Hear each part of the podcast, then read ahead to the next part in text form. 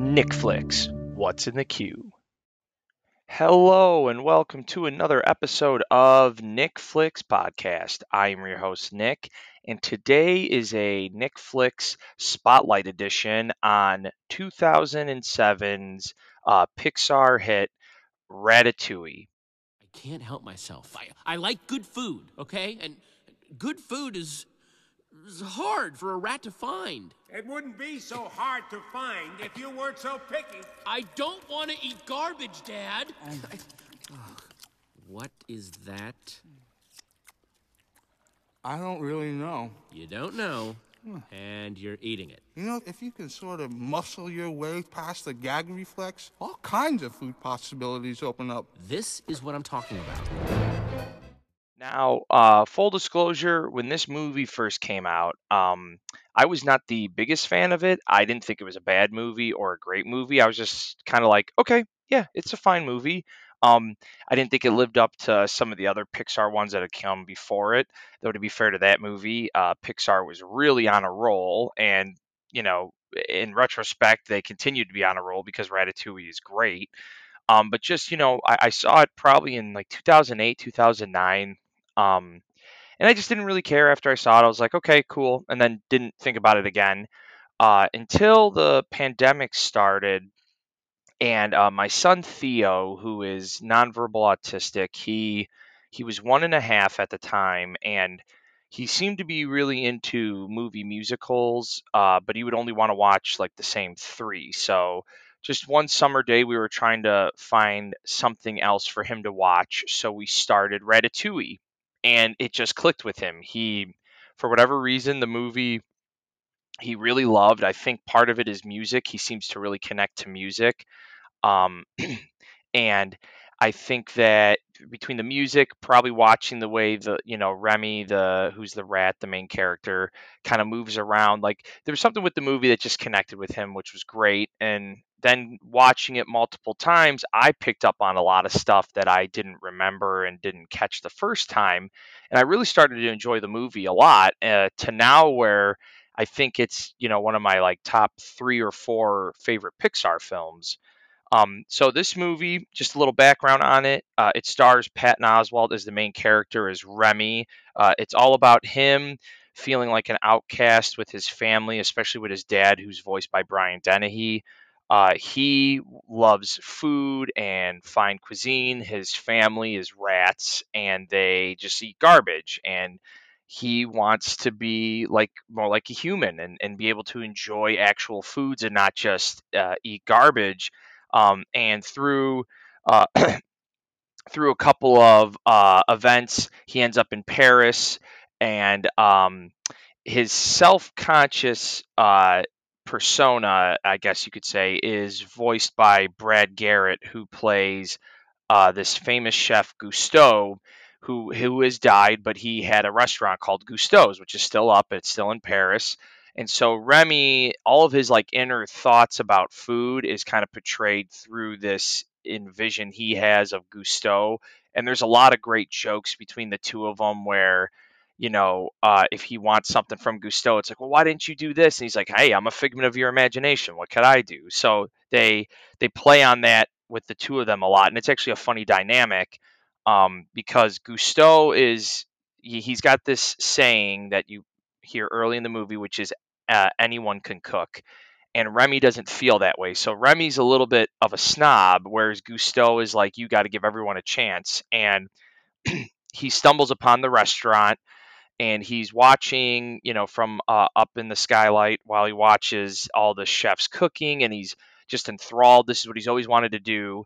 And there's this uh, garbage boy named Linguini who ends up who is actually the son of Gusteau. You find that out semi early that he's Gusteau's son, and they kind of hint at it when they first introduce him because they say this is Renata, you know, Gusteau's old flame. This is her son. So you kind of get a hint that like, okay, there's a chance he probably is dad, and then you find it out fairly early on that he's his father. Um, the head chef there is Chef Skinner, voiced by Ian Holm, who is a real jerk. He's mean to everyone.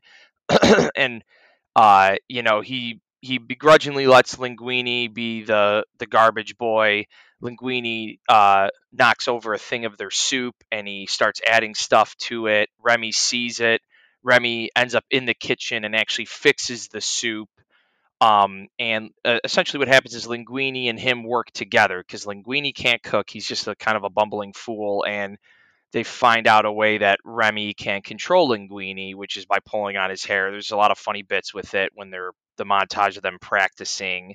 Um, and you know, uh, for for these spotlight editions and for some of my episodes going forward, I had a, a friend of mine recommended I do uh, Nick Flicks Nuggets, and I love that. I love the sound of that. So uh, a little nugget on this movie. So um, it's directed by Brad Bird, who did uh, for his animated films both The Incredibles and Iron Giant, just to name a few.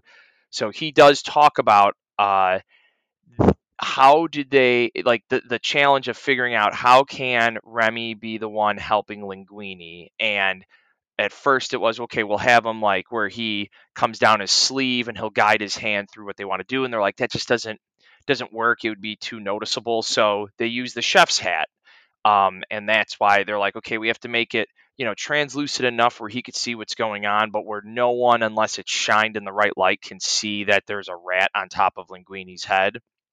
And kind of a funny story about figuring some of these nuggets out uh, on disney plus there is an extra section for this movie like there is for most movies to make it seem like as if you bought the dvd so there's a lot of deleted scenes which my son theo calls ratatouille as he says it ratatouille 2 ratatouille 3 ratatouille 4 there's like eight of these. So um, uh, a lot of the nuggets are coming from those directly in a lot of deleted scenes. And you know, another thing that this movie struggled with at first was uh, Brad Bird talks about they wanted Chef Gusteau alive through all of it, but having him actually there in person, it was creating too many subplots, and he's and you know part of doing an animated children's film, even though this one adults could enjoy too.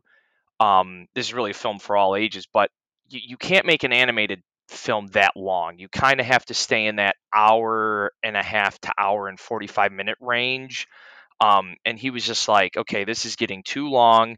We need to start trimming some stuff. And he goes, so they decided to kill off Gusteau, but then they're like, well, we'll we won't actually kill him. Te- well, we'll kill him technically, but we will have his character then be Remy's subconscious, which I think works way better than if you actually had Gusteau alive.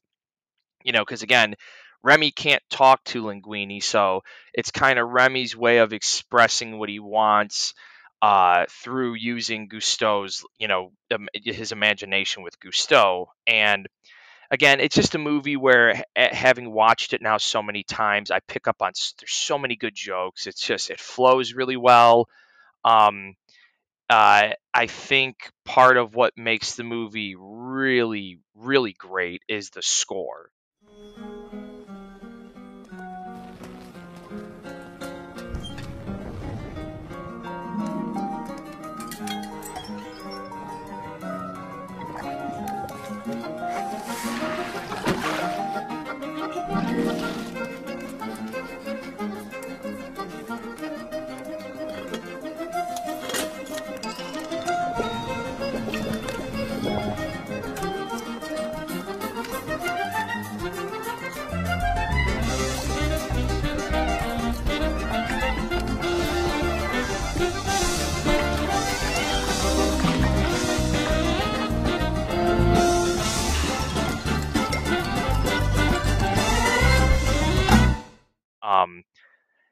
Now, this score is by uh, Michael Giacchino, who has been on a hell of a run of the last, you know, 15 or 20 years. Most recently, he's done uh, the Batman score from last year. He's done Rogue One.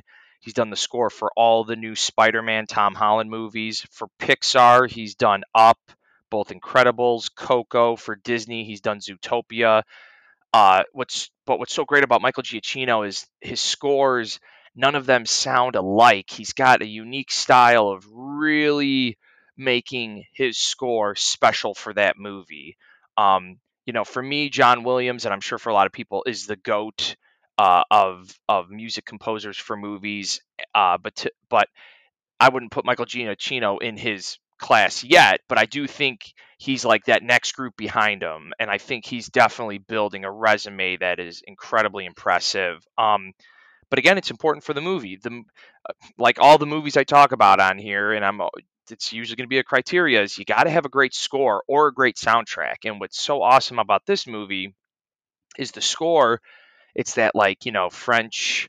European sounding, you know, music, and they do use a couple. Uh, well, they use one uh, song multiple times that's an actual French song, and I love it. It's used so well in the movie. It's used during a montage. It's used during you know towards the end.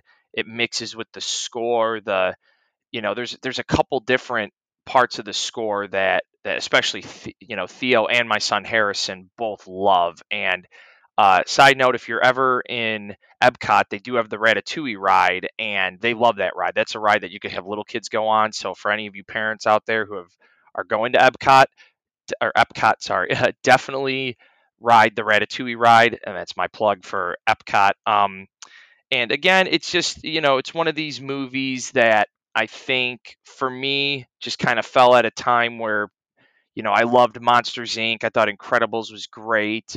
Never been always the biggest, you know, Finding Nemo fan, but I understand why people love it. And I mean, it's a very good movie. So I just think maybe Ratatouille kind of came at a point for me where I was like, eh, okay, you know, it was fine. It's not, you know, the Toy Story movies or Monsters Inc. for me. So, uh, but I'm so glad that I was able to you know rediscover this movie um, and i think uh, that it's one where again you could watch it with with kids of all ages there's enough for everyone to enjoy uh, but more importantly for me it's always going to hold a special place in my heart because uh, for any parent who has an autistic child or a child with any type of disability you know you try to find any silver linings you can and this was definitely one that came at a very you know important time for for me and my family and it it's something now that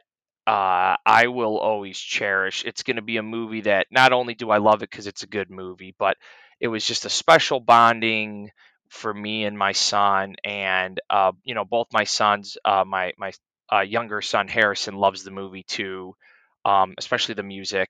And, you know, again, it's just one of these things where sometimes a movie you forget about and then you discover it. So I love that. I love discovering a movie that I had only seen once. It was, you know, a decade past. And then all of a sudden it's like, oh my gosh, this movie's fantastic. I really wish I would have given this another shot.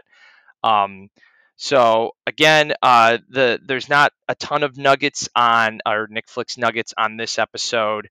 Uh, but definitely, if you watch it on Disney Plus, check out the special features. It is kind of fascinating to see some of the deleted scenes, some of the ideas that they that they had going uh, going into the movie, some of the changes they made.